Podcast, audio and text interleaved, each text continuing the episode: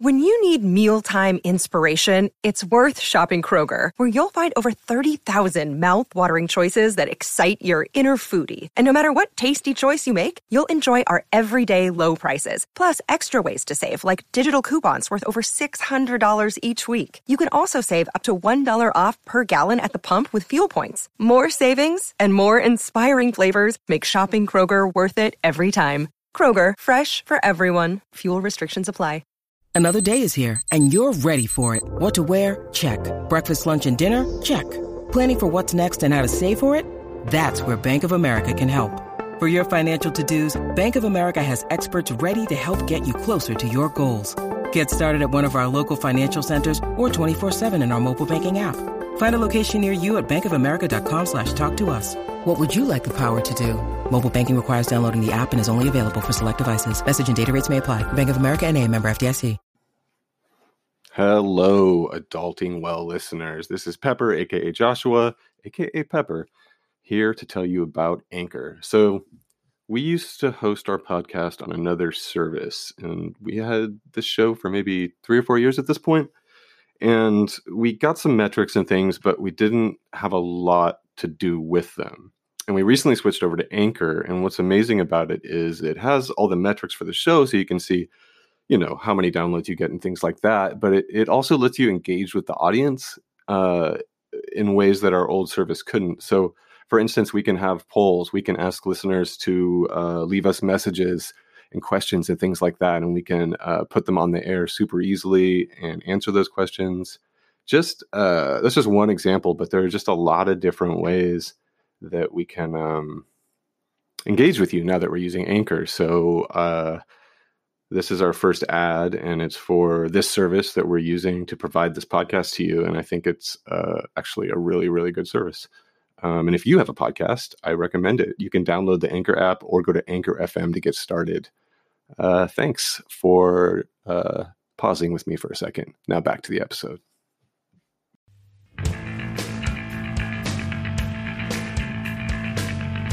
Hello and welcome to the Adulting Well podcast. I am your co host Joshua. I am joined by the amazing co host Kevin.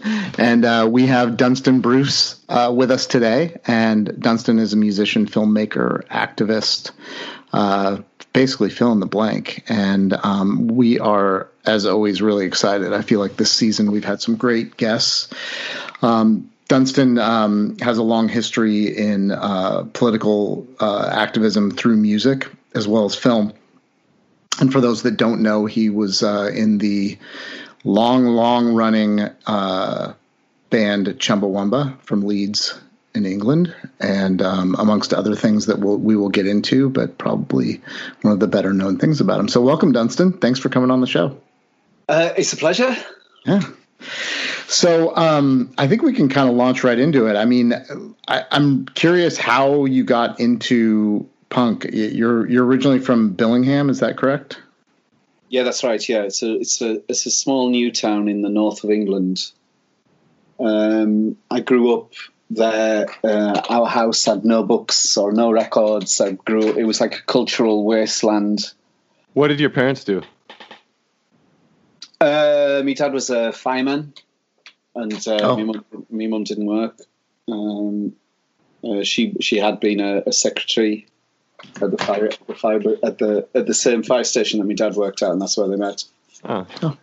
But he was a yeah he was a he was a fireman, uh, and there wasn't there wasn't much uh, there wasn't much culturally there where I where I grew up. So um, it was it was punk coming along that um, that sort of um, set me on you know a road for searching for different things and new things and being excited by this by this new phenomenon that that, that was happening. Because it was a small town there's only a few people who were into punk so how old know, were you when this was happening?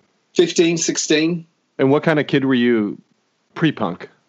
Pre-punk um, i'd sort of um, the first the first albums i ever bought were elton john alice cooper and slade Whoa! Inside of that, yeah.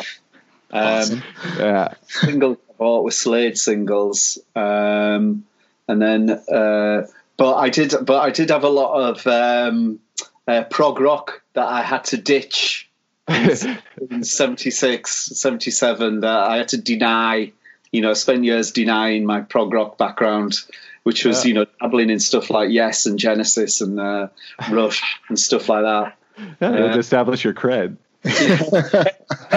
now it's okay to admit that again. You know, no, like, yeah, you can admit it now. I, I actually saw Rush a number of times in the in the 80s and 90s, and you know it uh, now i'm like you know especially with neil peart passing away now it's kind of like a almost like i can i i, ch- I checked that off as a drummer on my bucket list. I saw peart play live man. Get some cool points for that for the old guy. But that was so that that was a sort of like typical uh, sort of experience for a lot of people who go into punk that you thought that um, that music was something that was done by that was performed by other people who were from another world Totally. And punk obviously blew that blew that out the water. So that was a brilliant that was a brilliant thing. You know, I was the right age. I was there at the right time, and and I I was immediately um, fell in love with with the the idea that anybody could do it. You know, that, that we could all be in bands, and it didn't matter how good or how, how bad you were. Yeah. Well, and you played prior to to being in you know the the kind of the longer running project of Chumbawamba. You were you were in a band in Billingham as well, right? Uh, yeah, because they, because punk had sort of like um, uh, made made made that possible in a way. You know, like it was mm-hmm. like oh, you know, anybody could pick up a guitar and anybody could try and play a few chords. So um, yeah, I was in a band with a few mates. You know, nothing really nothing really became of it, but it was just the idea that um, uh, you know you could get up and you could get up and play and it was brilliant. And that and that sort of exposed me to a lot of other music, like uh, you know, like Velvet Underground and stuff like that, that I knew nothing about at the time. You know, so it was like a whole other world there with the you know that other world that you get into. Uh, because you realise that those where that where that punk music had come from and where that attitude had come from, you know. So I got massively into Bowie, you know, in the seventies as well, nice. and then um, you know, so it was all stuff like that that, that opened up, you know, that opened up the doors to um, really it was like about finding the freaks which was something that always massively appealed to me. You know, yeah, well, and that's that's actually something we talk about often. So, kind of what when you kind of found your crew, I mean, how was that for you? Because it sounds like at home you weren't getting any sort of like there was nothing feeding that need for artistry. There was nothing feeding the cultural need as far as you know music, art, so what what was it like when you started meeting other you know young people that were that were kind of into this new because it was a pretty new phenomenon at, at, that point. I mean this is you know uh, early yeah, on. Yeah yeah it was it was um, um, it, it was it was basically the sort of experience of meeting people you know were in billingham who were like into, into so you were drawn towards each other because there was there was one venue in Middlesbrough, which was the town next door, that every punk band played at. So once you started going there, then you started meeting, you know, and forming, you know, forming alliances with people, and then deciding who you were going to be in a band with, and who was going to do with, you know, or who was going to play what, and all that sort of stuff.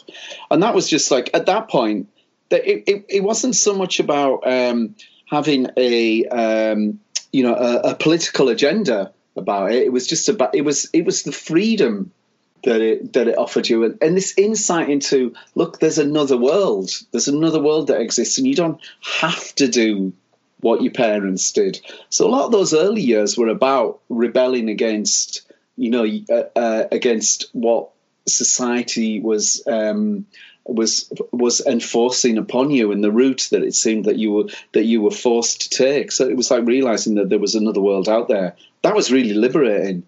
Even even though that it didn't initially um, uh, uh, uh, offer me sort of political solutions, it was sort of about more about being in those early days. It felt more about being anti what there already was. So it was like being anti-establishment for me.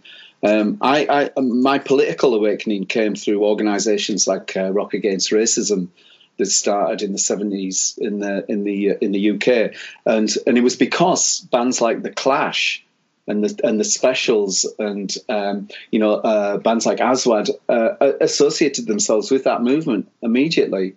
That I thought, all right, well, I'm really into this band. I'm gonna, you know, I'm gonna sort of investigate what it is that they're involved in, you know, the, what they're getting involved in politically. So that's how that's how I got into uh, politics. Really, was through hmm. through music. Isn't it fascinating so, that that blueprint is the same blueprint in in 92? You know that oh, I'm at home, I'm not getting culture. You know, you're a kid in the suburbs, there's one venue and you meet all these people and it's like the same blueprint. It's fascinating to me. Yeah. Yeah, I mean, it definitely works. I mean, there's a reason that author- authoritarians go after uh, artists first, right? I mean, when you're when you've got a fascist regime or an authoritarian regime, they they definitely go after go after the the artist because there's no better way to connect with other people. Really, I mean, if you can if you can go and enjoy music or go to an art show and enjoy the art, even if you're even if it's uh, even if it's you know. Uh, something that's not necessarily beautiful to look at but causes people to have conversation it really changes the dynamic and the connection between individuals. You know even if it's something you're going to argue about it it sort of like raises the level of the conversation within communities. And you know i, I think it's a, a tried and true uh, formula like jo- joshua was saying. Um, you know it was the same for me um, in the late '80s when you know uh, when I started going to Gilman Street and um, and seeing these bands, uh, you know, really pivoted my like listening to music for sort of the joy of music to this like broader idea that there's more out there and there's more that, that can be done. Um, so, you know, which kind of leads to the question, you know, clearly um, your your next project and uh, again a very long running project, Chumbawamba, you you you all got together in like 82, 81, somewhere in that time frame. Um, how, oh, how really? Did, Chumbawamba that was from '82. Yeah, really? Yeah. Damn, I didn't know that. I thought you guys were later. Huh. No, that the band was together a long time, and and clearly had very political. Uh, you know, it was the the inspiration for the band was clearly also political, not just the music. Um, and I believe I've seen a couple of interviews where even some of the members, um, maybe including you, have talked about that no one really knew how to play.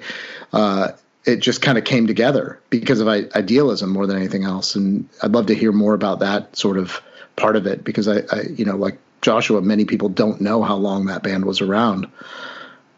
Yeah, so we, so we, uh, the whole the whole band thing, the whole lifestyle thing, we're all we're all sort of tied in together because when we first started as a band, we found this house that we um, that we went and squatted. It was this huge house in uh, uh, West West Leeds. That's uh, awesome. There was uh, there was just had been abandoned um, by some people who we sort of knew vaguely, vaguely, and they'd gone away to Europe, and they just abandoned this house. So the we moved in there together. So it was like a project. It was like a whole project was about doing the house up. So it was like a whole. It was a whole learning. The whole thing was a huge, huge learning experience of of of. Um, having our own place. We were all sort of what about 21, 22 at that at that point maybe. So we were, you know, we were we were we were young still, and so we were getting a band together, and at the same time we were discovering this whole new world of uh, of politics. Um, there was largely uh, uh, we were largely informed by uh, Crass, um, who were around in the very early 80s. Um, and uh, they they were very early on in the early days. Uh, you know, they were squatting a house uh, in uh, in the south of England. Uh, we were sort of aware of what they were doing. Uh, we, in a, in a way, we used to we used to monitor, you know, what they were doing and and and try and do a northern version of it in a way, which was which was a brilliant springboard for for us as a band because we we used I think we used their records and their sleeves and their pamphlets and, and their ideology to sort of give us a grounding in uh, you know in this idea of how we could live together and how we could operate as a band as a collective. And then I think when we felt confident enough you know we sort of decided to not do what Crass were doing and we went off and did our own you know I went searching for different ideas and different ways of um, uh, projecting our ideas, you know, through music, you know, what we wanted to say through music and how, and what we thought was the best way of doing that. And, um, you know, now how we express our own creativity without just thinking, oh, we're, we're trying to copy, you know, what somebody else is doing. And we found our own voice, um, you know, quite, quite quickly. Um, so, and that was a brilliant, that was a brilliant, amazing learning experience, as well as the experience of us squatting in a house together and learning to, you know, to share everything with everybody else, and you know, just how you relate to people in that situation. So, it was a very very intense period for us that early 80s, very intense. But it's well, but something that stayed with me, you know, for all my life. Uh, uh, and you know, it's funny because again, we're you know, as far as formula goes, that sort of formula of bands living together, having what you know in the U.S. we term punk houses. There's not as much squatting here. There was in San Francisco in like the late '80s but it's just not as as big a thing. The the squatting the squat the squatters' rights here are very different than they are in, in Europe and England. So it's changed here as well. Yeah, yeah, yeah. Well. So, but I think um, I think what's really interesting about that is you form almost it's it's more than just the project itself. It's it's like a family sort of working it all out together, you know, and and that's one one of the things that you just mentioned is so amazing because you know and I was going to kind of talk about this later, but I might as well bring it in now. A guy I was playing music with in 1990 and his sister dragged me to see Chumbawamba at Gilman Street. Um, and I had I wasn't a big fan of Crass. I loved their politics and their like all of the stuff you were talking about. Their the the pamphlets, the, the all the posters that they put into things. I was a you know a vegan um, and was really loved some of the animal rights stuff, but specifically the politics was just so compelling and so attractive and when they were like, "Oh, let's go see this band Chumbawamba," they associated them with crap. You you guys with Crass, and I was like, "Ah, Crass," you know, um, musically. And when when we got there, and and I be, and I believe, and I've I just watched the footage, and I, I I thought I'd remembered it correctly, and you and I chatted about this. You you all opened with uh, an acapella song, which I, at that that it, it was over. Like I was like, this is not crass, and, uh, by any stretch of the. I mean, I was so utterly blown away. Like I, I, did not even ever think about going to see a punk band and having vocals be so beautifully like put together and like so much energy in an acapella tune. I was just I was just like I was standing there like completely dumbfounded. You know, I'm a 20 year old kid like holy crap. And the the people that brought me I was playing music with and the his sister was basically our you know for both bands we were in together was like our sort of tour manager. We lived together. So it was all this sort of like you know so Chumbawamba took the formula that Crass had expanded on it and then when I was in these bands with with this guy we took that same formula and expanded on it in our own way. And so you know that, that there there are very few bands that I've seen in my lifetime that I'm like, the, that was a defining moment of like music for me. And I will honestly say, and I, am not embarrassed at all to say I'm a fan. I, I com- like it completely changed my belief in what could be performed as far as music, art, politics on one stage. And it was a performance. It wasn't just a show. So, um, but I, I that that part of it, you know, when you say like, uh, you know, you know, kind of the effect Crass had on you. And I mean, I can say that both bands, Crass, Chumbawamba, uh, some other bands here in the U.S. really had that strong effect on me, and it really changed how we were doing our music. And you know, Joshua saw those bands playing. We were all about handing out literature, whether it was ACT UP, animal rights literature.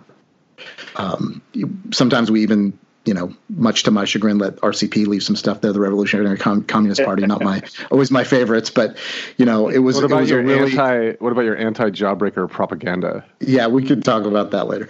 Um, but um, I, I just want to say, like, that was an incredibly defining moment for me and a lot of people in the Bay Area. There were a lot of people there at that show that are still very involved. I mean, Miriam's one of them. So I think Miriam Stahl was at that gig as well. She was. Yeah, yeah. we talked about it. um, so t- let's talk a little bit about. You mentioned squatting um, and sort of, you know, the politics part of it. How how did um, you know, how, kind of how did that how did that form sort of because the definitely the the style the style of chumbawamba was seemed to be always searching like you were always like it wasn't like one set style of music. I mean, it was very punk in the beginning. Then you know you you you all added like really big pop features to it, catchy chorus lines, the a acapella stuff live. Like, talk a little bit about process and how that developed for you as an artist individually, because we're interested in your story, but also as the band. I think I think what happened was because we were so heavily uh, influenced by Crass initially. I think we sort of uh, we suppressed a lot of our own musical influences and what we were, you know, we what we were actually listening to at at home Um, Which was so- Rush and Elton John established.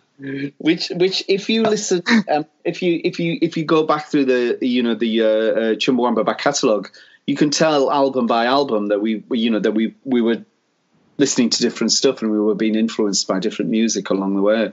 Um, like the English Rebel Re- English Rebel Songs album which was the third album we recorded um, was was uh, initially um, we initially thought about doing that but was because um, a, a few of us had been over to Belfast as part of a Troops Out delegation, and we'd got into Irish rebel music. We were listening to a lot of, you know, uh, Wolfe Tones and Christy Moore and stuff like that. And so, and so we were, so we had this whole discussion about, look, we seem to have found a lot of Irish rebel music. Uh, where's, you know, where is the English rebel music? And so then, you know, Boff and Alice in particular, I seem to recall, went searching for all the, the history, you know, of English rebel music and found all that stuff. And, and, and that's part of the collective nature of Chumbawamba as well, is because the- uh, can I? Is that something that you like actively would do? Like, let's go research this music. Oh, God, oh what, with that album in particular, yes. That's if you listen to an album like Slap, which was the album we did after that, Yeah. that is just apparent that we were the, by then listening to a lot of late eighties, uh, you know, uh, uh, Paul uh, uh, Paul Oakenfold or Andy Weatherall remixes of bands like Happy Mondays or Stone Roses or Primal Scream, stuff like that. So, so what we started to do was bring those influences into our own music. Um, uh, but I think very early on, even by the even when we were recording our first singles and first albums, I think we were thinking about um, what what music are we bringing to this? You know, like what's what are our, what are our influences? And we've always, I've I always enjoyed the the live performance much more than the recording process myself, because I think the li- for me the live performance is also a much more sort of visceral experience and and I think that's when you really that's when I felt as though we really connected with people and it felt like what we were doing was worthwhile. I think the I think the records were, were more of a um, expression of our um, you know of us trying to pull together eight different people's disparate um, you know likes and dislikes and, and and influences and ideas you know into one you know into into one thing that expressed the all of us because I think that was really important to us that, that we all felt connected to the end product, um, and that we all felt as though we had something invested in it. That was always very important for us. But for you, the final product was the live show. well, well, for me it was. Yeah, for me it always was. Because I, sorry, Eight- Kevin. Eight people in a band. I mean, Yeah, I, I've I've taken on I've taken on songwriting, you know, responsibilities with one other person in bands many times, and I mean those have almost ended in fistfights. I can't do it. I can't do it. I'm like, you're in charge or I'm in charge. Like, that's the only way this can work. we were incredibly disciplined about the whole thing. There was a com- there was a there was a complete process where we would we would sit down and have a meeting about right what's the next right what's the next record going to be about what's the next record going to sound like um, what are the what's the subject matter going to be who's going to write that who's going to who's going to who's got ideas for this who's got ideas for that the people who wrote lyrics would go off and start writing stuff. The people who did the music would get together and start coming up with ideas musically, and then we would all bring it. Then that would all come together. Uh, That's unusual, right? That's an unu- Yeah, That sounds unusual to me. Yeah, and that is always part of the reason why uh, everybody was always credited as writing all the all the all the songs and all the music. Everybody got an equal share in everything that we ever did. We never it was never like oh that's your song or that's your song. It was also it was always these are our songs. So Well, um, that came through in live performances too. It didn't seem like there was like a star of the show. You know, like everyone participated. yeah, I mean, it was very collective, and that I think that hearing this now kind of brings that into focus for me as a fan as well. Like, oh, that's why it was so collective on stage because they were. That's exactly how they wrote the music together. Yeah. So I might be singing the lyrics that somebody else has written, but then somebody else might be singing the lyrics that I've written. It just sort of it all, you know, it was all. And there was there was a process where we'd all bring it, we'd all come together, and then this is something that uh, Boff was was was particularly good at doing was make then making that all work together. You know, he would take them all and arrange it together somehow. and, and, well, he would he would be the he would for the lyrics he would be the point of contact for us all, sort of thing, because he he straddled both groups. He was like the musician and a, and a lyricist, and so a lot of the time we'd all be you know like me, Danbert, Alice would be writing stuff, and then he'd be taking that and and and then you know and then him.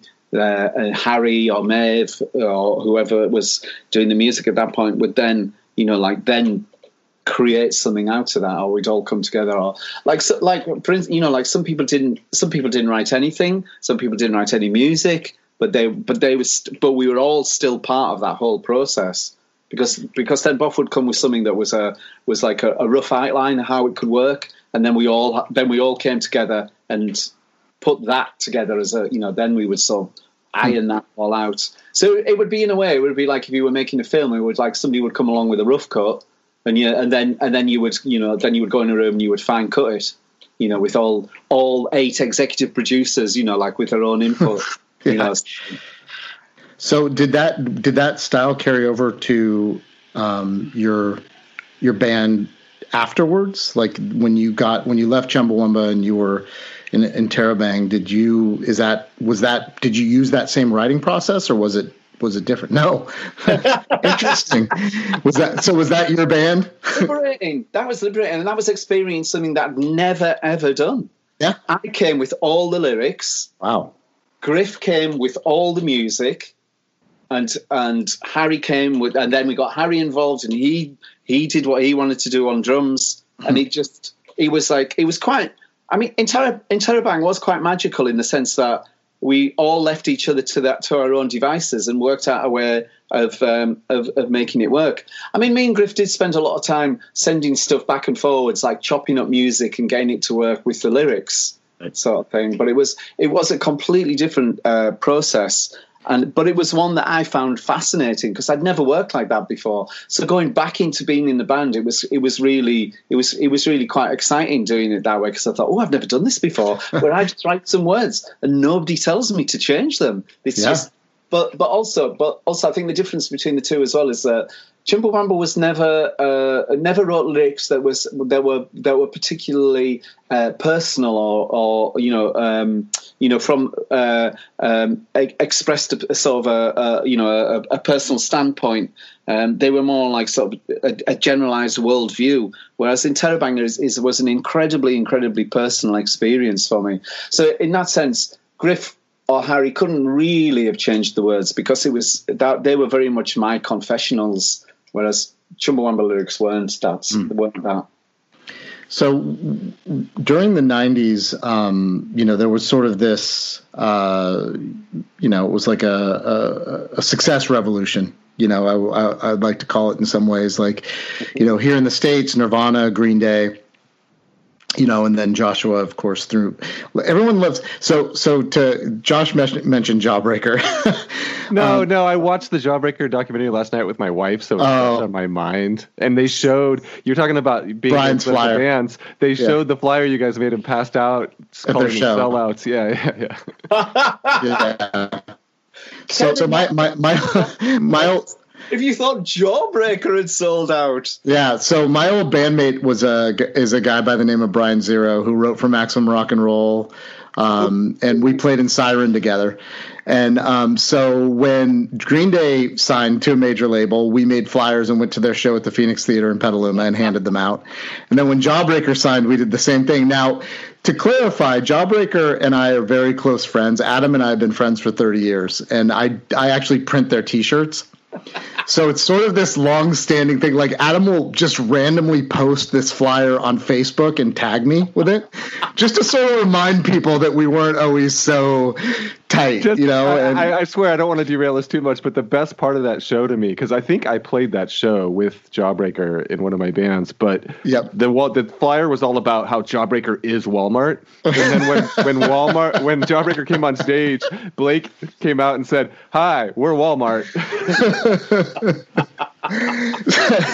so um, yeah so and brian was one of the writers that wrote your your some of your friends are already this fucked issue of Maximum Rock and Roll about corporate, you know, uh, corporate uh, music, Oh. and and so he wrote that a lot of that uh, sort of wrote the big article, and then Steve Albini wrote another part of that. I think I don't know if you ever- Control had fallen out with Chumbawamba a few years before that, though. Actually. Yeah, who knows? I mean, I mean, Tim at that time, Tim, who knows what what was going on, right? But um, so you know, and then there was that wave, you know, and then and then you all had the huge hit, and I know there was a lot of backlash and sellout and and all that other stuff. I have a different perspective on it now. I It's a, that, though, Kevin. I haven't What's seen that? your prayers about that, about Chumbawamba selling out. Have you got No, we didn't make flyers about that. I think we were. I think. I, I think. I think probably at that point, you know, quite honestly, I was in. Uh, I was. That was. That was like one of the.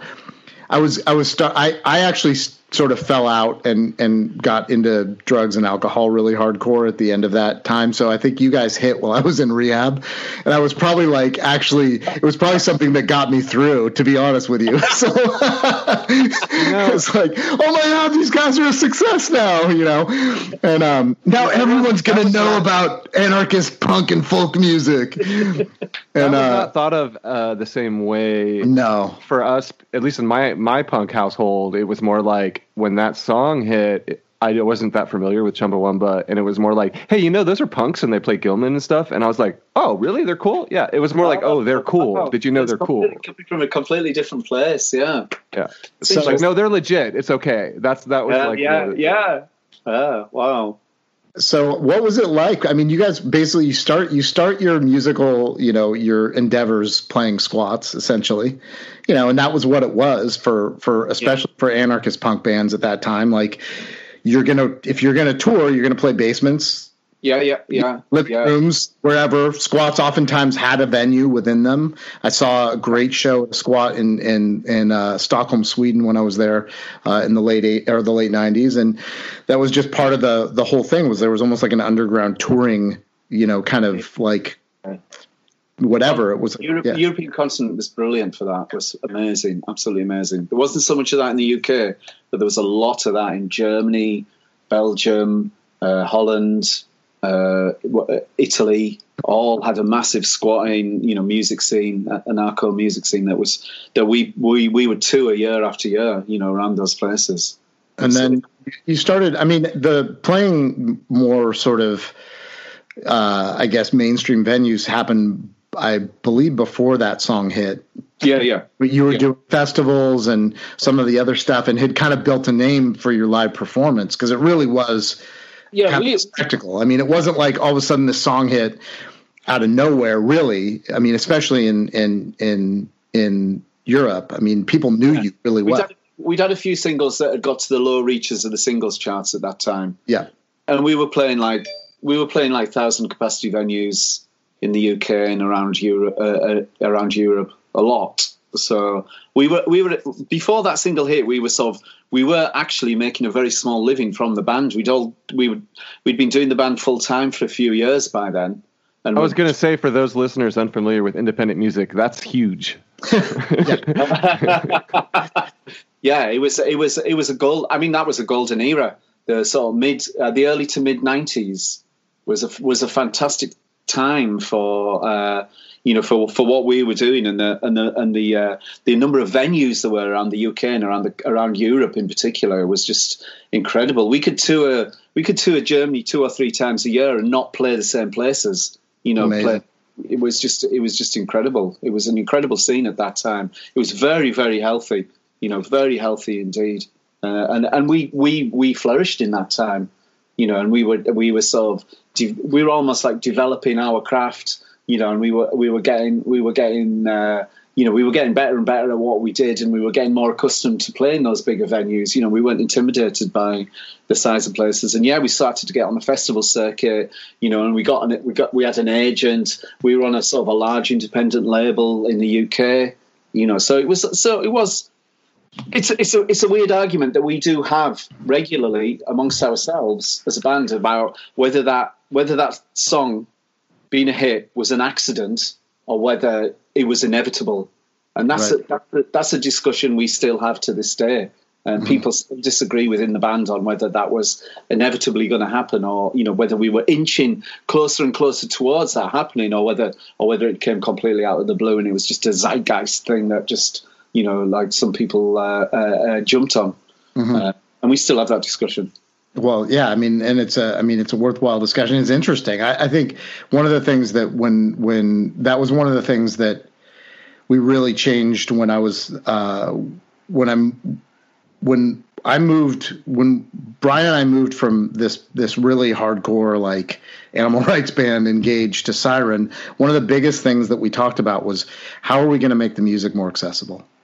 You know, because we want to get our message out and we want to do it in a way that's like engaging the community. You know, that's yeah. not like this like and we were incredibly in your face previously and you know we're doing protests with organizations that were you know yeah. getting arrested at protests and you know it was just part of the game at that point but i think um, what's interesting about that song and sort of it's it's like I, now that i'm older i have a different perspective and i think any opportunity to insert uh, compassion kindness good messaging around politics into the mainstream conversation is worthwhile. At the time, I was very like suspect of anything corporate, you know, and um, I think. Uh, you know, it's a it's a really interesting argument to have whether it was sort of the natural, sort of organic growth of the band, or if, if it was like the lightning struck and you just had this hit.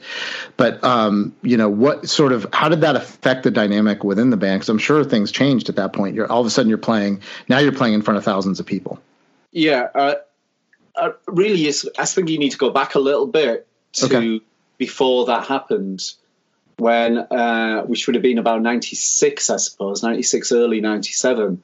When we, we when we had a bit of a dip, we had a bit of a dip as a band, and whether what we were doing, we we made the the album before Tub Thumper.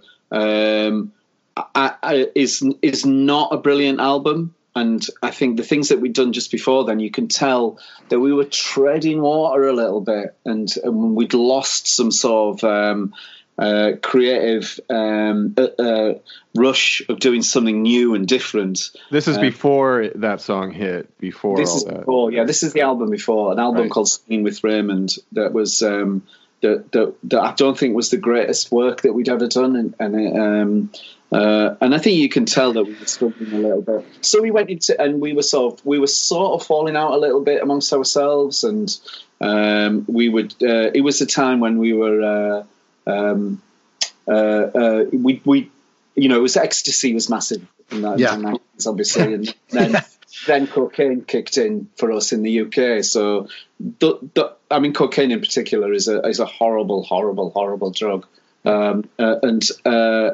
um, and and and it had an influence. I think it had an, an, effect on what we were doing as a band. Um, both those both those drugs probably. Um, and and I think we had to give ourselves we had to have a word with ourselves. You know, we had a really big word with ourselves. And so um, I think that album, doing the Tub Thumper album, is um, I think I think that's a that's a, a, statement in itself about us as a band, saying right, okay, you know, we either we either knock it on the head or we get ourselves together and, and make a record that we you know that we that we that and we fall back in love with the band sort of thing and ourselves. And I think and I think that's what we did with our Tub Thumper album. And I think and I think that is partly the reason why that song for me I think that's part of the reason why that song was a success because I think it, it, it, echoes that fact that we, you know, we knuckled down again and got on with something and and and, and didn't throw something away that was really precious and really important to us all, just you know, from being complacent about the whole thing. So, um, so I think when so we we had so then the next big thing was so we'd recorded that album, we'd made the whole album. We were on One Little Indian at the time, uh, an inter you know a big independent in the UK. We took that album to them. They didn't like it. They told us to go away, rewrite the album, or they were going to get some big producers in to produce it. So we were like, okay, fuck you, we're, we're off. So we left, and it was then that we got involved with some old friends who then started touting the record around, and then they got they got people interested in it, and so we'd already written that song, and it was you know we were performing it live at that point, and then people just started coming to gigs and going, you should do that, you should do that, that should be the single, you know, and then and then we got all these record offers, you know, on the back of that one song you know, yeah. so so you know, we had uh, Republic Records in the in the US and uh, EMI Germany in the for the in the rest of the world. You know, and they and they made us, they, you know, and the irony of us signing to EMI is obviously not lost on a lot of people because we had previously appeared on an album called "Fuck EMI." You Yeah. know, like you know, so there was so there was a there was an irony about all that, and oh, and obviously an uh, a, a, a hypocrisy about it as well, I suppose. Right. So Um, that's interesting. You weren't signed and had this label, and this hit came out of it. You were sitting there with this album with this hit, and everybody knew it. Oh man, Yeah, yeah. Yeah, yeah, it was that way around. Yeah, yeah. So a lot of people think that we signed to these major labels and then wrote the song, you know, for the major labels, but we, but we didn't. You know, we'd already written the song and had the album all ready to go. Interesting. And then, and then uh, all these uh, people came along, you know, offering us huge sums of money to sign to their label. Huh. It's a pretty catchy song. No doubt. No doubt. I've got to say, I still like that song. I don't I. I, I, I actually I, I mentioned it Evergreen. when when we tried to do this a couple weeks ago uh, to my wife, and she spent the entire day walking around singing it afterwards, cursing me and smiling. That's same funny. time. This is the interview my wife is most excited about. yeah, totally. Well, so so what happened between then and and when you because you left the band before it broke up? You left in what 2004? I think I wrote down. yeah, at the end of 2004, me, Danbert, Harry, and Alice all left at the end of 2004. Okay, and Wow. uh, so And half was- the band left. Yeah, half the band left, and that was because Chumbawamba's always very, very pragmatic about what we did and how we did things. At the beginning of that year, we made an album. Uh, I can't remember. I can't remember whether it was Un or Readymades, but it was the last album we made um, as a, as an eight piece, and uh, we said, right, we'll do all the promotion we need to do with this record. Um, we'll do whatever it takes to try and get, um, you know, to to get uh, to to get people because you know, we lost a massive, we lost we lost a lot of our hardcore fans when Tub Thumping happened. You know, because a lot of people did think we'd sold out, and you know, we stopped touring. We we essentially stopped touring for a year or two, and we and then we and then we made a follow up album, WYSIWYG, that was um, incredibly. Um, it was like we were shooting ourselves in the foot with that album because there was no hits on it. It was it sounded nothing like what we'd previously done, um, and so it was. It seemed apparent that we were trying to get out of the, uh, you know, off the off the, um, you know, off the hamster wheel. It a way. feels like a rock and a hard place, though, in a way, because you know they take these they take these hits and they and they get it out there, and then your your fans don't want anything to do with you after that. But then you're not a band that has that accessibility to Yeah, yeah. to break out to go on. Now you're now you're the Rolling Stones or whatever. Yeah, so it's like, you know, it's just It- a little it was rough. a bit, was a bit like that, and I think people got burnt out. People got burnt out about that with that experience because none of us had ever experienced anything like that before. Yeah. And even though we were in our, you know, our mid to late thirties, it was still, you know, it was, it was, it was, it was ridiculously hard work. And I think it's harder to to tell a person of that age that they've got to do something than it is, you know, a malleable teenager who just can't believe their luck, I suppose. And I think For sure. I think a lot of people in the band were just like, "Look, we can't carry on doing this. You know, we've done this for two years, um, and um, I think I think I think some people felt um, exhausted by the whole experience. People had stopped enjoying it. Um, it wasn't it wasn't necessarily that much fun, and and we'd stopped being. Um, I think we stopped being, you know, the the live band that we that we'd loved being, you know, because we were like tied into doing so many TV specials or you know all these mm-hmm. diff- all these different shows that we were asked to do, and you know we we did you know we we we talked about that and we'd agreed that we would do that because we we wanted to subvert the mainstream. We actually thought as an ideal that was a good thing to do with the position we were in. Well, it's I on brand too, right? I mean, all your albums are different. Like, it makes sense that your next album Yeah. will sound different than the one before. yeah. Well, I mean that's the thing, and that was I think probably the the what I would see, and I'm you know I'm no expert on this stuff, but that was probably the issue with the people that loved that song is they didn't understand the history of the band. They didn't understand that every record sounded quite different. You know, live performances based on whatever you had recently released were quite different, and it, you know the, just the experimental part of it. When you get a hit like that, you lose to some degree your sort of you know the thing that you were talking about with your next project when you're talking about Interrobang the the sort of your your autonomy and that you are no longer you're now you're now you're basically a, a public object of you know people think you're their property so you yeah. kind of lose that ability to be autonomous and write a new record that's totally within the brand of the band or within the sort of creative process of the band and now you're but now everyone expects tub thumping again right? Yeah yeah yeah. I mean i mean when we were when we were touring in the states in particular we would we, we we changed the whole set around so that was the last song. We would perform that last yeah. because then everybody would have to stay for the whole uh, for, to watch the whole whole show to to get to, to get to that song because we honestly believed that people would just leave after we did that song because we we had a whole new we we weren't necessarily trying to talk to the audience we already had we were trying to talk to the new people and right. you know, so we so we were sort of we were kind of on a mission in a way to like sort of broaden our broaden our fan base, but also to to um, to uh, you know put out those new ideas to people who would never ever be exposed to those ideas. Uh, one interesting thing that did happen with that uh, with that single in the, in the states was that uh, Republic released the single as a limited edition single, and that sold out quite quickly. So to mm. hear to hear the song, you had to buy the album. So, in a in a way, and we didn't even know. A Republic never even told us they were doing this. That they mm. were hmm. doing as a marketing ploy. But it what it meant was was we sold millions of albums because people just wanted that one song. Right. And so pre iTunes as well. Mm-hmm. So so it meant right. that you couldn't just pick the single. You couldn't just pick the single up. You know, you had to get the whole album. Interesting so that that to us was like, well, great, you know, like there's a you know there's a whole album's worth of stuff on there. There's you yeah. know everything that's on the sleeve. There's you know like it's a whole it's a whole it's a whole package. So even though yeah. that was the first song on the album, the the hope was that you know that some of that permeated in some way. Yeah. So um, what kind of what was the what was the impetus for you to leave in 2004?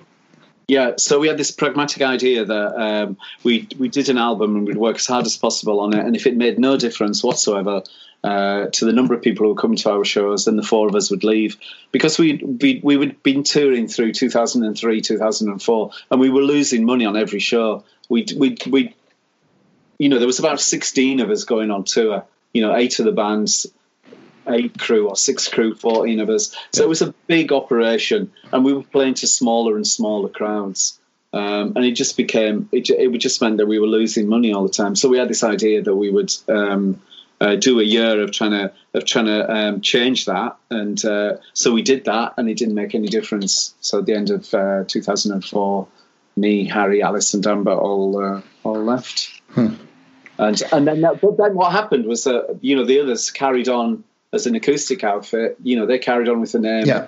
and and found their own niche yep. as a, as an acoustic outfit. So so the, the the band did actually carry on, you know, for another I don't know five or six years after that or something. something right. Like so and relatively successfully. I mean, they played. They were playing festivals as well. I think it's easier cool now to be a niche yeah. in any media right? yeah. Because it's just it's easier to find a little crew and make that sustainable. Totally. Um, yeah that's what it was. It was that it was sustainable. There was four or five of them in the band yep.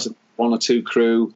And you know so they were they were still doing they were still doing stuff you know in Europe and Canada and stuff like that. And you know they they became I don't know whether they would describe themselves as a folk band but that was the that was the niche that the that was the the umbrella that they then came under and and mm-hmm. because and because they had a certain amount of kudos because what they'd done before, you know, that started their their you know their um, their own their own sort of um, adventure into that into that world.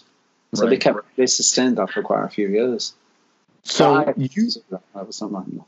Yeah, you you when you left the band, I mean, had you already been making films, or is this something that happened when you were done with Chumbawamba?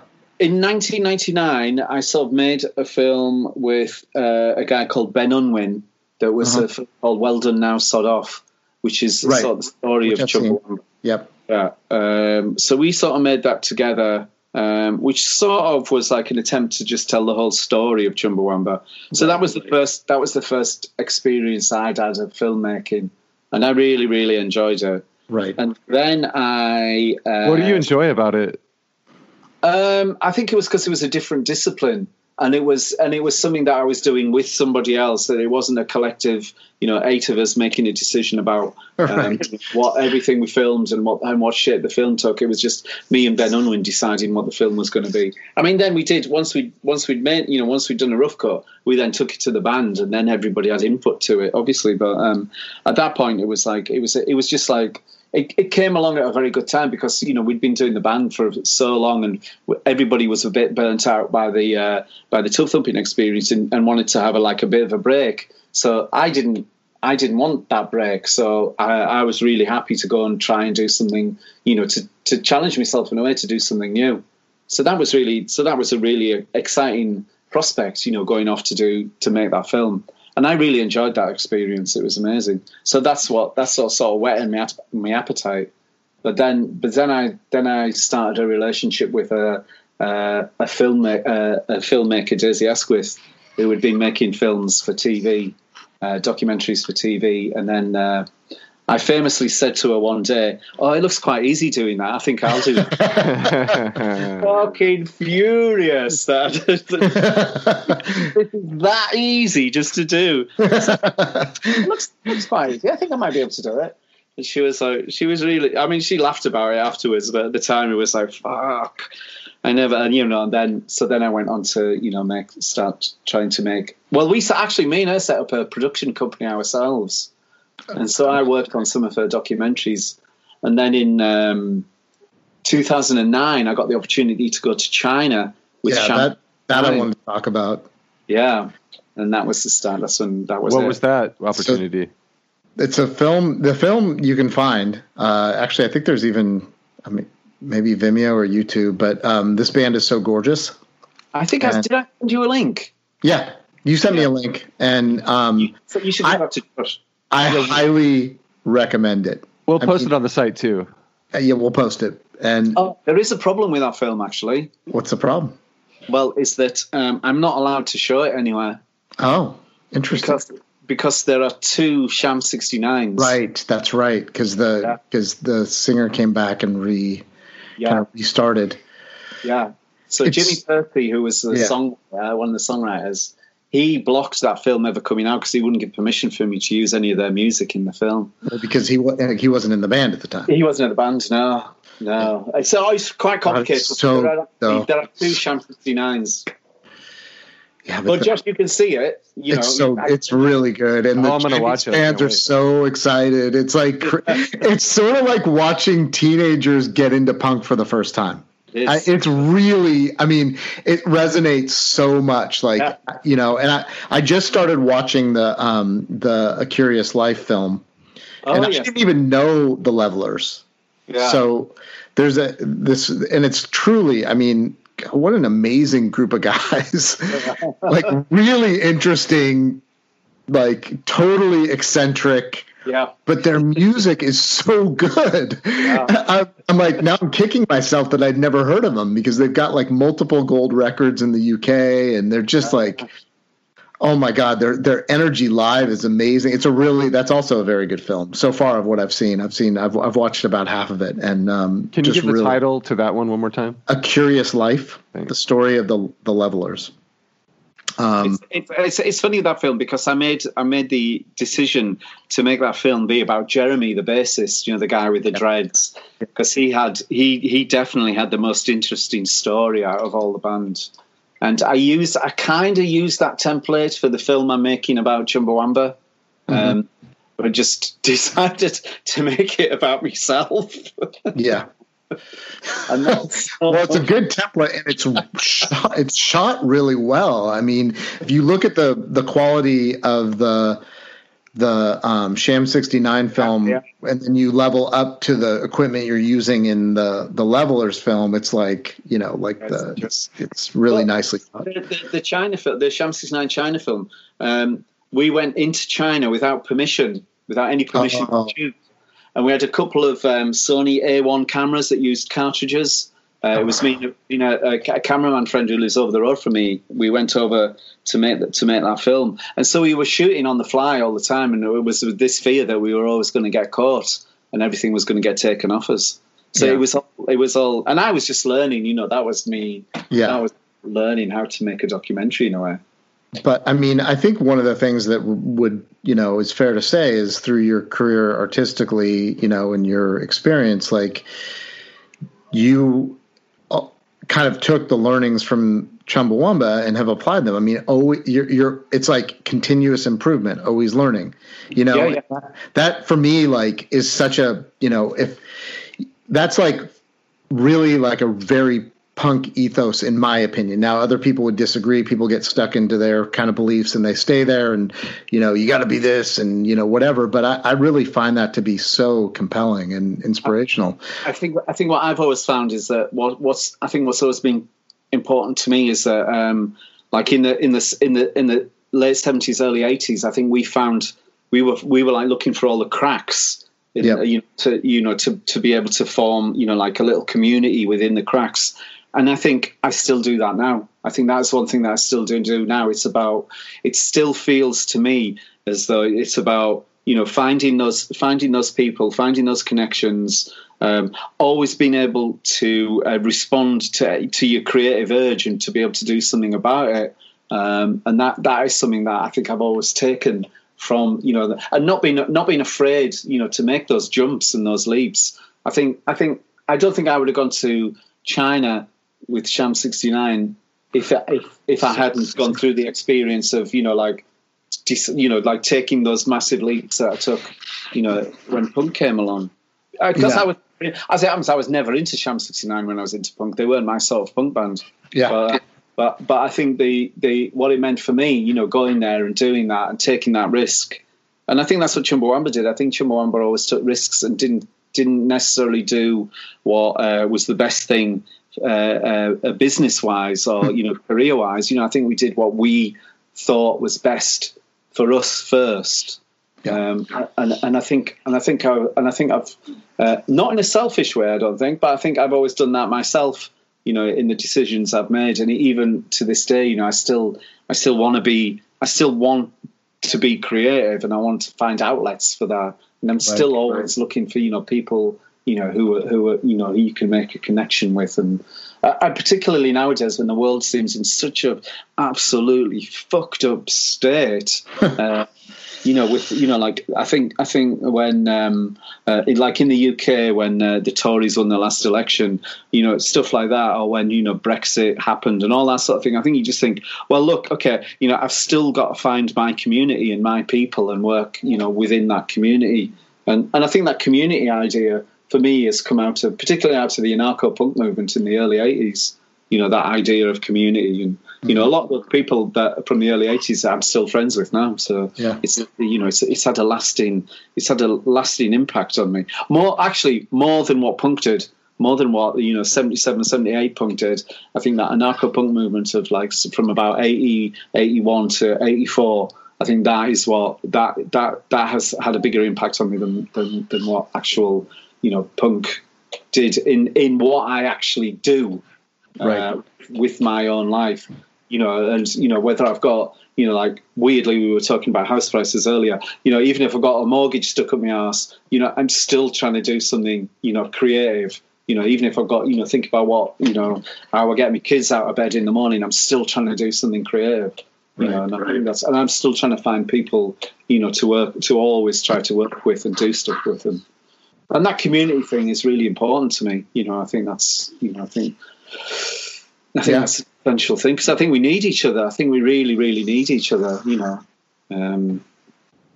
because um, I think we all I think we all inspire each other. I mean, like it's it's funny because I'm doing this because of Miriam Stahl telling me to do it. You know.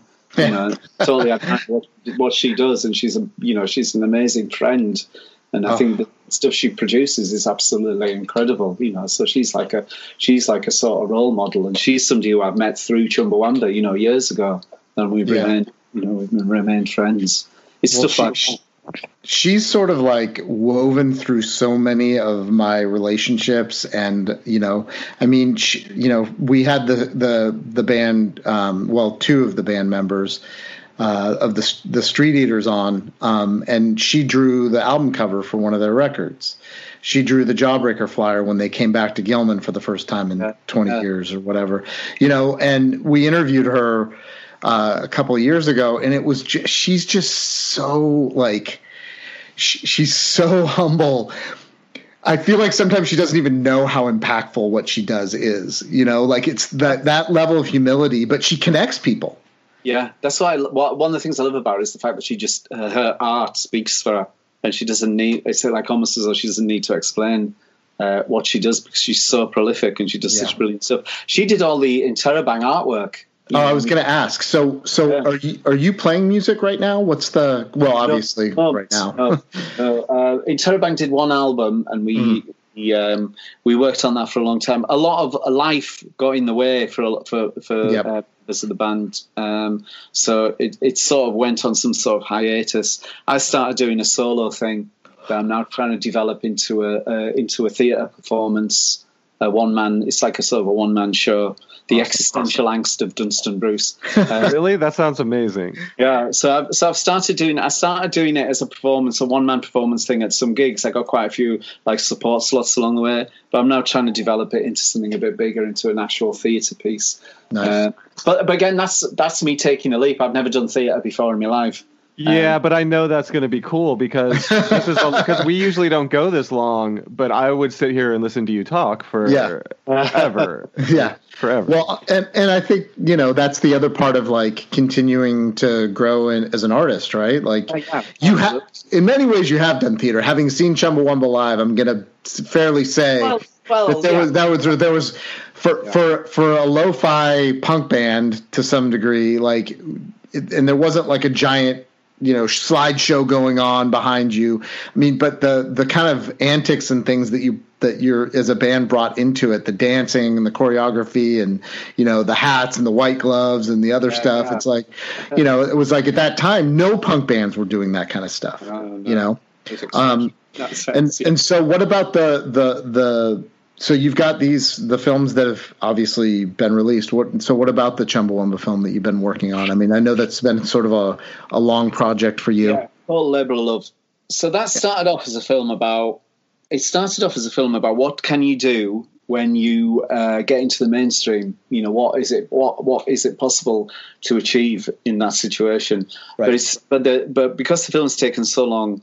Um, and we've had so many uh, uh, knockbacks with uh, with trying to get funding that the the nature of the film has completely changed to have this whole contemporary element to it. So the story is now as much about my journey from you know the early days of punk to now, and what does a what does a oh I'm 59 now. What does a 59 year old man do? You know, or what does a 59 year old person do? You know, in in the world today to make you know to to to try and make a difference or to have an impact.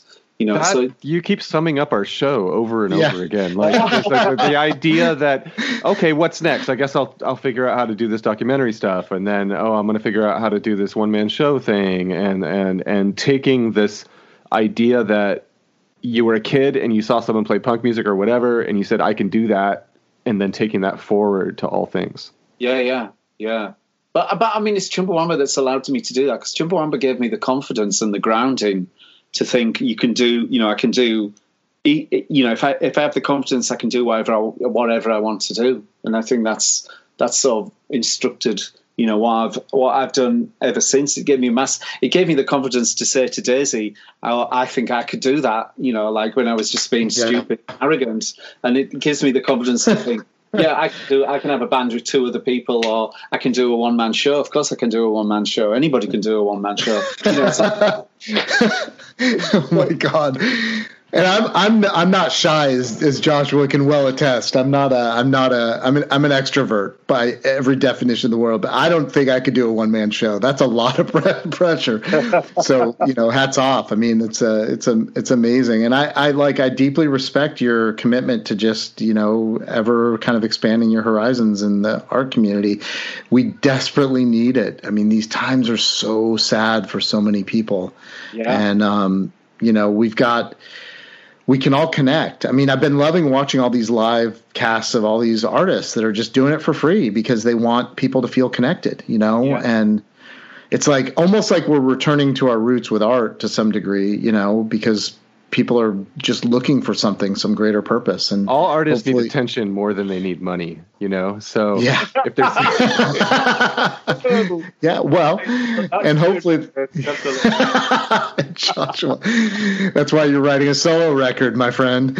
Uh, um, so I the the beginning of of Well Done Now Sod Off has a quote from Emma Goldman, and I think it really sums up our conversation. I mean, it's if I can't dance to it, it's not my revolution.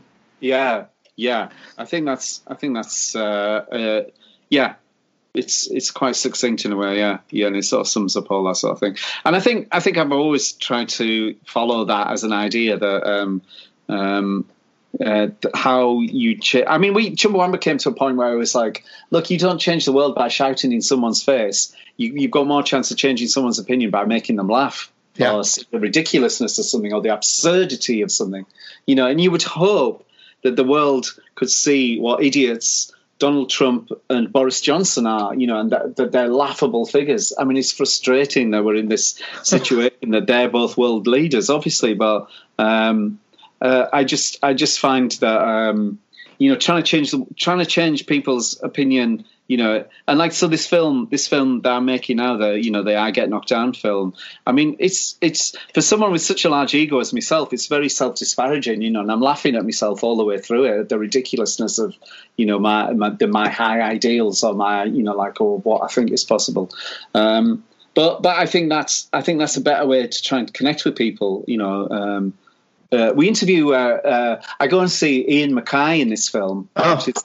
Which well, is Ian's coming on the show soon, so is he? Oh, it was brilliant. Honestly, the interview was absolutely amazing. I mean, it, it felt like he was telling me off for about an hour and a half. ah, that's amazing. Brilliant. I know. I'm like, I'm kind of bracing myself for this for this interview because I absolutely loved it, and we've made it. We've created such a brilliant scene out of it because obviously, I totally and absolutely admire what he does, and yeah. you know, and his his his you know his his his beliefs and his opinions and the way he does stuff. It's incredible. I don't do things the way he does. And I think it's great that he does that. And I don't think anybody that. does things the way he does. I like we could all hope to be that, you know, ethical over the entire yeah. our entire, you know, life and career. Yeah. Well, you know, I can't do I can't do that, and I don't want everybody to be like me, and I mm. don't want everybody to be like Ian. I think there's you yeah. know there's there's room for us both, but fucking hell, it felt like I'd been totally battered by the time I left that by the time I left that interview. But you know, I totally admire you know I totally admire him as a you know. So it was fascinating. We went to interview Penny Rimbaud as well. You mm-hmm. know, the drummer of Crass, and that yeah. that that equally was as as equally absurd for different reasons. You know. Um, you know, so it was. So it was a. It's been a fantastic. You know, it has been an absolutely fantastic journey. You know, the whole thing you know, um, going from you know going from you know from Ian MacKaye to Penny Rimbaud to you know like talking to you know the other members of the band and all that sort of stuff. So yeah.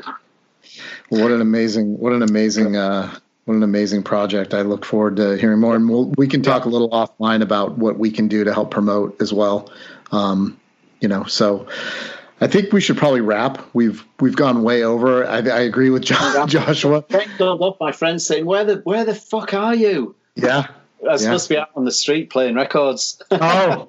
I live on a cul-de-sac, so I was going to set up record decks at the end of the street, and we were going to oh. just have a oh, that's fantastic. on the street. Amazing. I love that Amazing. happening right yeah, now. once this is done, you should come do uh, some DJ sets here. come come back over. Promote the film with DJ sets. yeah. really start expanding the artistry, right?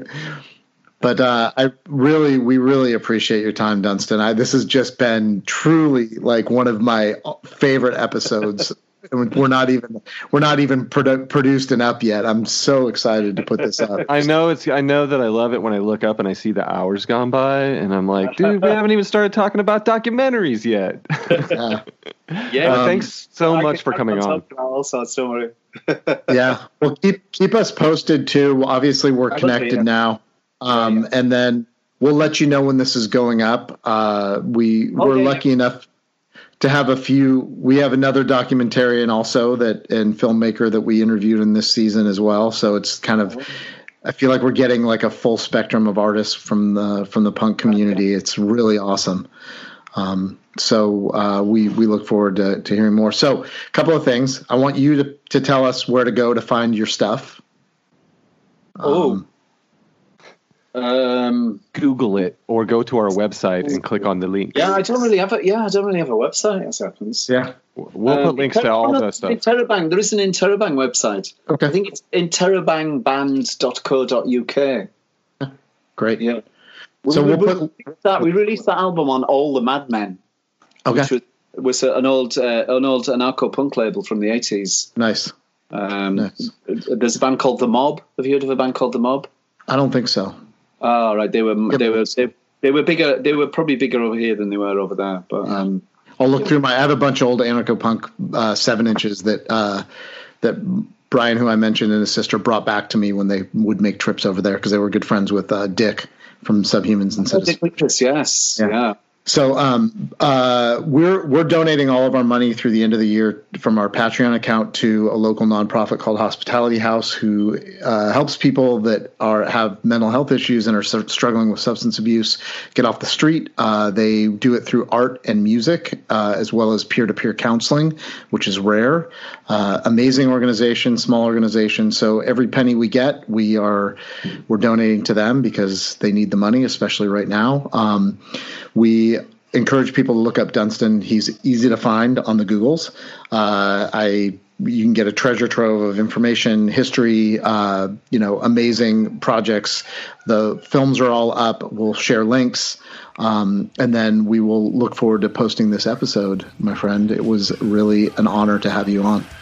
Uh, it was a pleasure. It was an absolute pleasure. I really enjoyed it.